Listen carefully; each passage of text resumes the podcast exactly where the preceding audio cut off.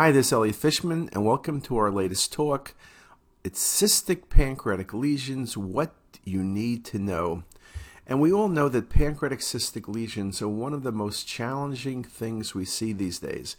Cystic pancreatic lesions are common and range anywhere from pseudocysts, typically associated with pancreatitis, obviously, to IPMNs, the challenge of these incidentally detected lesions that potentially can be malignant over time, benign lesions like serous cystadenomas that can be left alone, to mucinous cystic neoplasms, which are all considered premalignant and need to be resected, to cystic neuroendocrine tumors, to SPEN tumors, more common in young patients, and can be cystic and solid.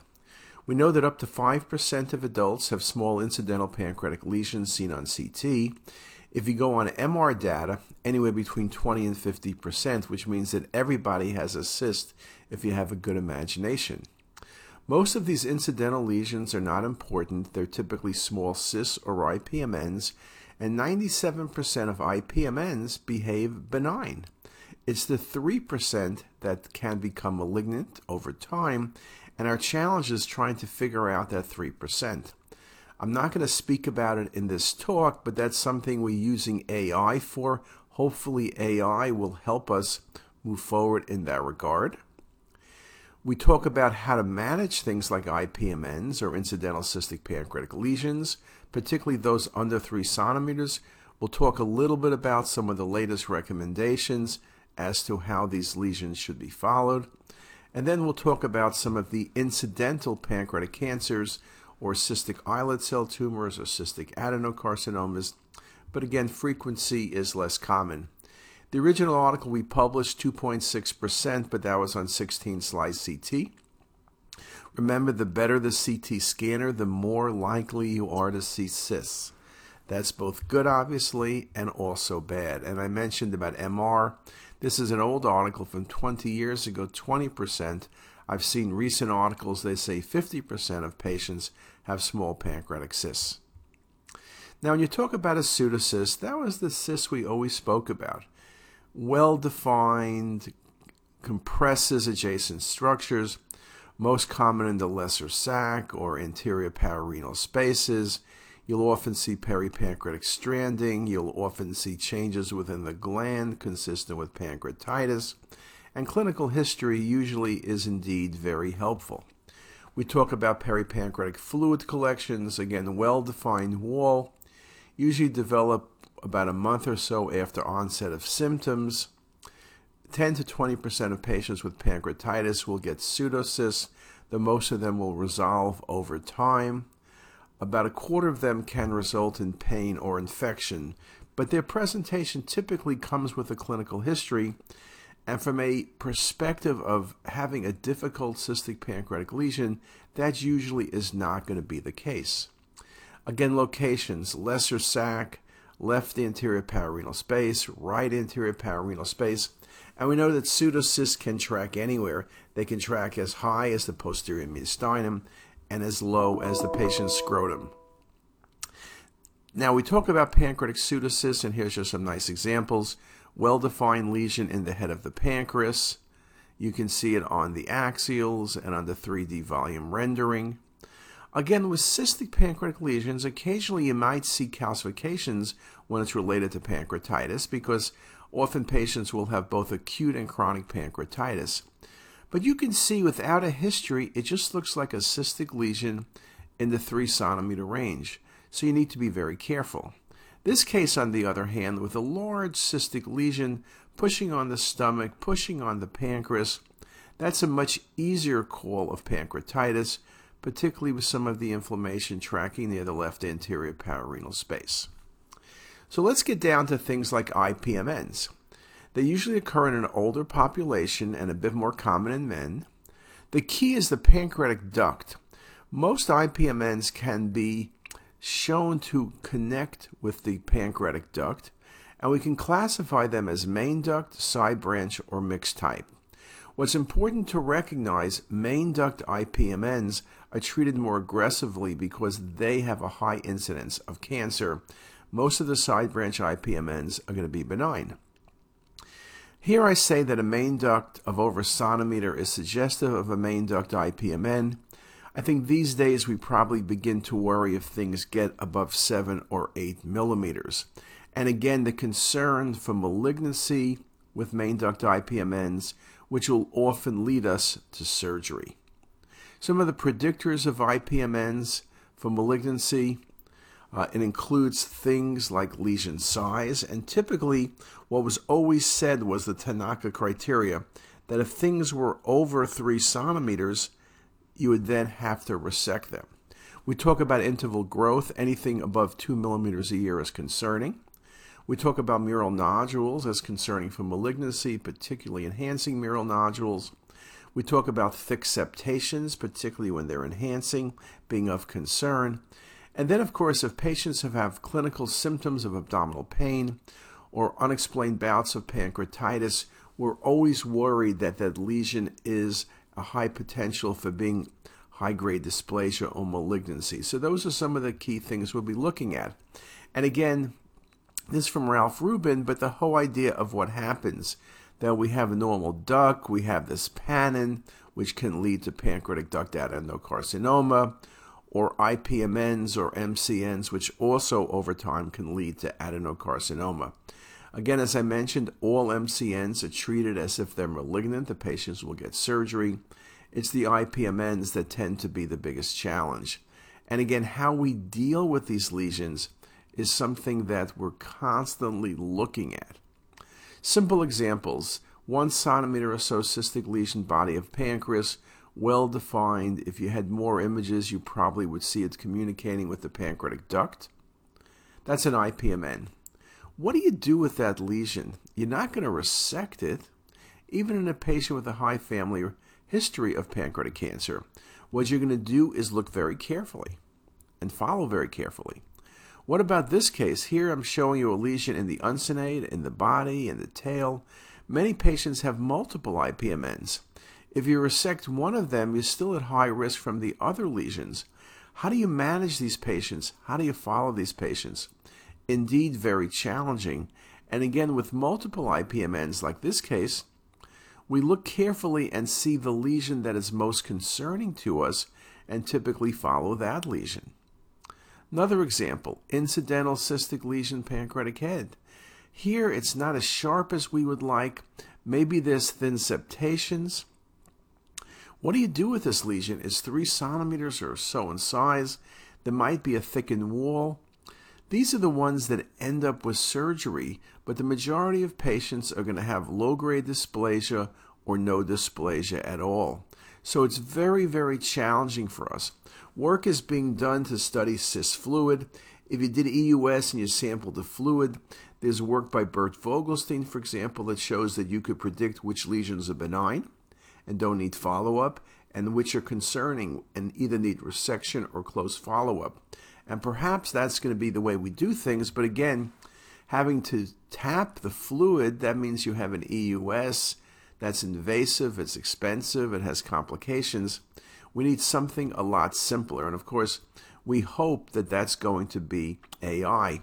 And of course, in this case, when you finally operate on the patient, it's low grade dysplasia, so probably this patient did not need surgery.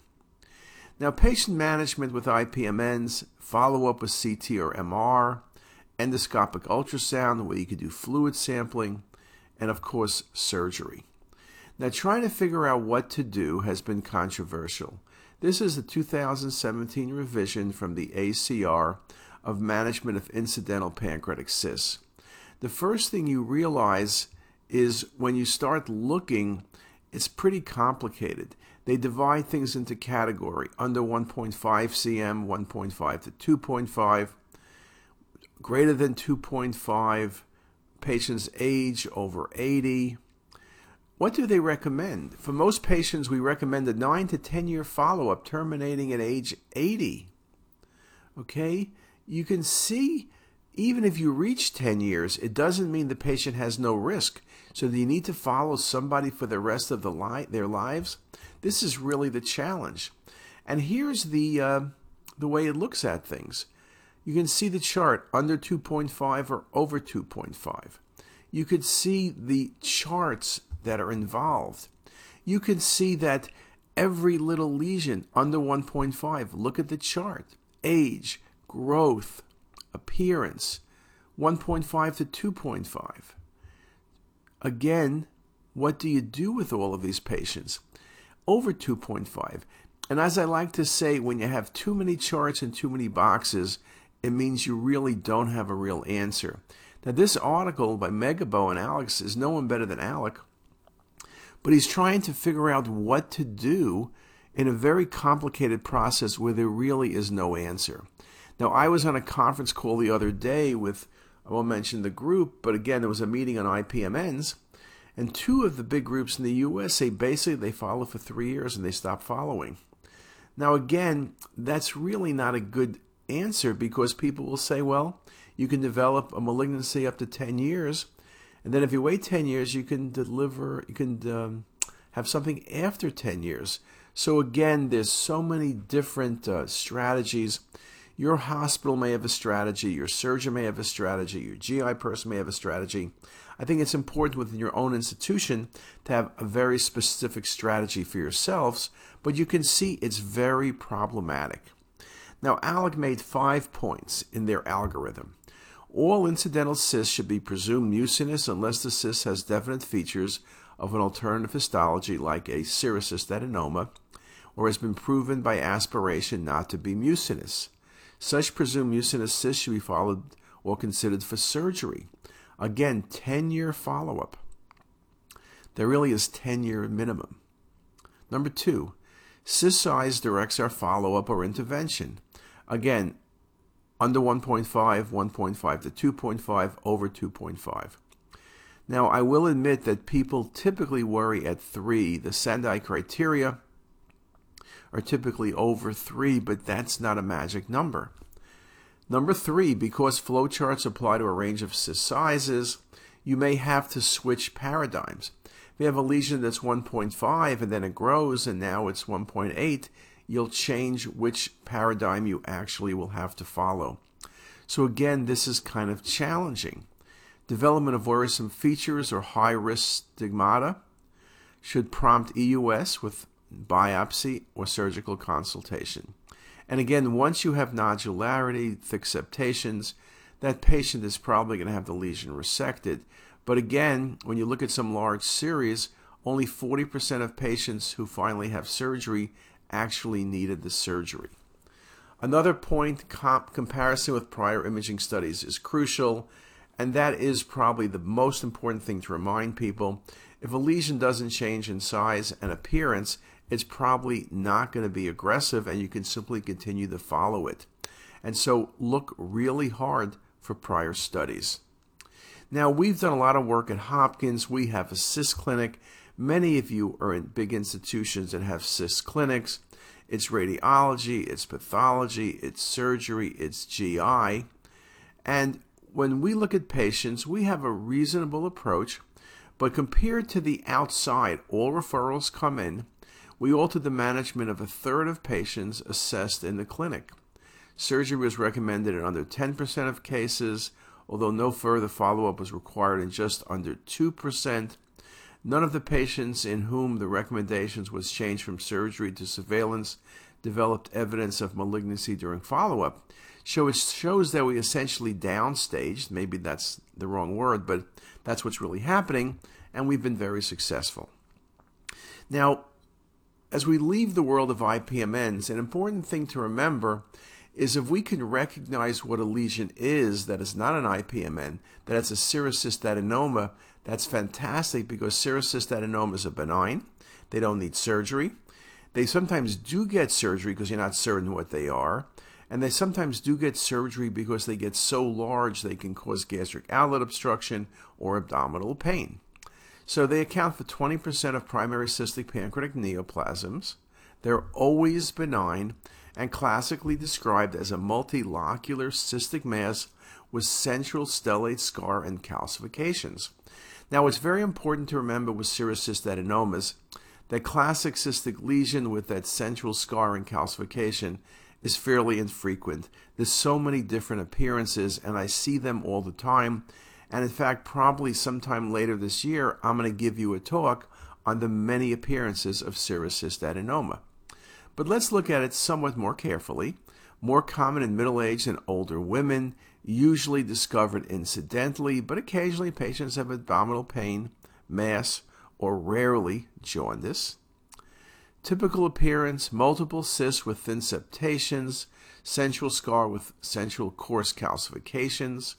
A less common appearance is an oligocystic variety, which is simply a cyst, hard to distinguish from MCN or even an IPMN. These cysts, if you sample them, contain glycogen but no mucin, which makes it easy to diagnose, and average age is 68. Three types, polycystic, honeycomb, and oligocystic, and we'll look at some examples. The polycystic is the most common, about 70% of cases. Central scar is not uncommon. Honeycomb pattern is the second most common in about 10% of cases, with numerous cysts, clusters of small cysts under a centimeter. And then, of course, the oligocystic, less than 10%, and sometimes the most challenging of cases. Classic example large cystic lesion, enhancement. Now, interestingly, on the arterial phase, you often don't separate the cystic components as well as you do on the venous phase. You can see here, as we go to venous phase, the septations are better seen. The size of the lesion, there's no pancreatic duct dilatation, though occasionally you can have pancreatic duct dilatation. And you can see on venous phase imaging, particularly on the 3D maps, the multiple cystic lesions. Another example, large mass, head of pancreas over 12 cm. Again, cystic, solid. You notice the septations. Often the hepatic artery is draped around the lesion. You can see vascularity in the lesion, which at times could confuse you, make you concerned for malignancy. But you can see that draping of the vessel really, really nicely showing you that draping. That's, in a sense, classic for serous cystadenoma. You can see as you go to venous phase, the cystic component of the lesion is better defined. In this case, the patient has a dilated pancreatic duct. People say you don't get dilated pancreatic ducts with serous cystadenoma, but that in fact is not the case. Another example, the lesions almost present at times as right lower quadrant masses because they're so large coming off the pancreatic head, they kind of flop downward. Again, multiple septations shown. You could see it nicely as we narrow the window. So large cystic lesion with septations. Very, very classic for serous cystadenoma. And here it is on the cinematic rendering, which nicely accentuates the septations. The honeycomb pattern, again, we mentioned multiple tiny cysts. Again, very, very important. Often you'll see some enhancement, often you will see calcification.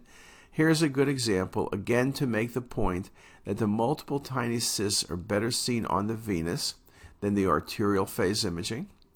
Despite the size of the lesions, we typically do not have common duct or pancreatic duct dilatation, very nicely shown here as well. But we can see scalloping of the portal vein, and I've even seen a case of portal vein occlusion. Another example of serous cystadenoma, differential enhancement within the lesion, multiple cystic components, spotty central calcifications. And here you very nicely see the scalloping of the patient's portal vein and SMV. Another example, cystic lesion head of pancreas, septations, thickened septations perhaps, Again, calcifications, though they're very spotty, and some compression and stretching of the patient's portal vein. We mentioned the oligocystic being at times the most challenging, and the fact is that it can be confused with MCNs or IPMNs, particularly when you have dilated pancreatic duct. But I should mention that MCNs typically do not have dilated pancreatic duct, so they can be confused with IPMNs. Here's a good example cystic lesion by the tail of the pancreas. MCN is a thought, a very large IPMN. Even a, a uh, lymphoepithelial cyst would be considered. In fact, in this case, it's almost hard to connect it to the pancreas, but that was a serous cystadenoma. The solid pattern It's interesting. Solid patterns are rare. We have a few cases. They enhance significantly, and the solid serous adenomas can look identical to neuroendocrine tumors. Here's a nice one coming off the tail of the pancreas. Again, looks very much like a neuroendocrine tumor, hypervascular solid mass. These lesions do wash out, and perhaps at times they wash out faster than a typical neuroendocrine tumor. And as you can see here, there's some cystic components that perhaps make you think about serous adenoma. Now, management, if you can make the diagnosis, it's basically that's it. They're benign lesions. We note that patients sometimes are symptomatic and will get surgery even though it's a benign lesion. So we really need to be able to recognize them. The challenge, of course, is, as I mentioned, there's a range of different appearances. It can be very tricky. At times it can be confused with lesions like mucinous tumors, which need to be resected. Speaking of mucinous tumors, what about them? Well, I think we've used up our time for the first lecture. And let's take a break and let's come back and discuss mucinous cystic neoplasms of the pancreas. See you in a couple minutes. If you like this video, make sure to subscribe to the CTisus YouTube channel. You can also visit us at ctisus.com for even more videos, plus quizzes, pearls, protocols, and oh so much more. We're also in the App Store and have well over a dozen apps for iPhone and iPad, all completely free. Thanks for watching.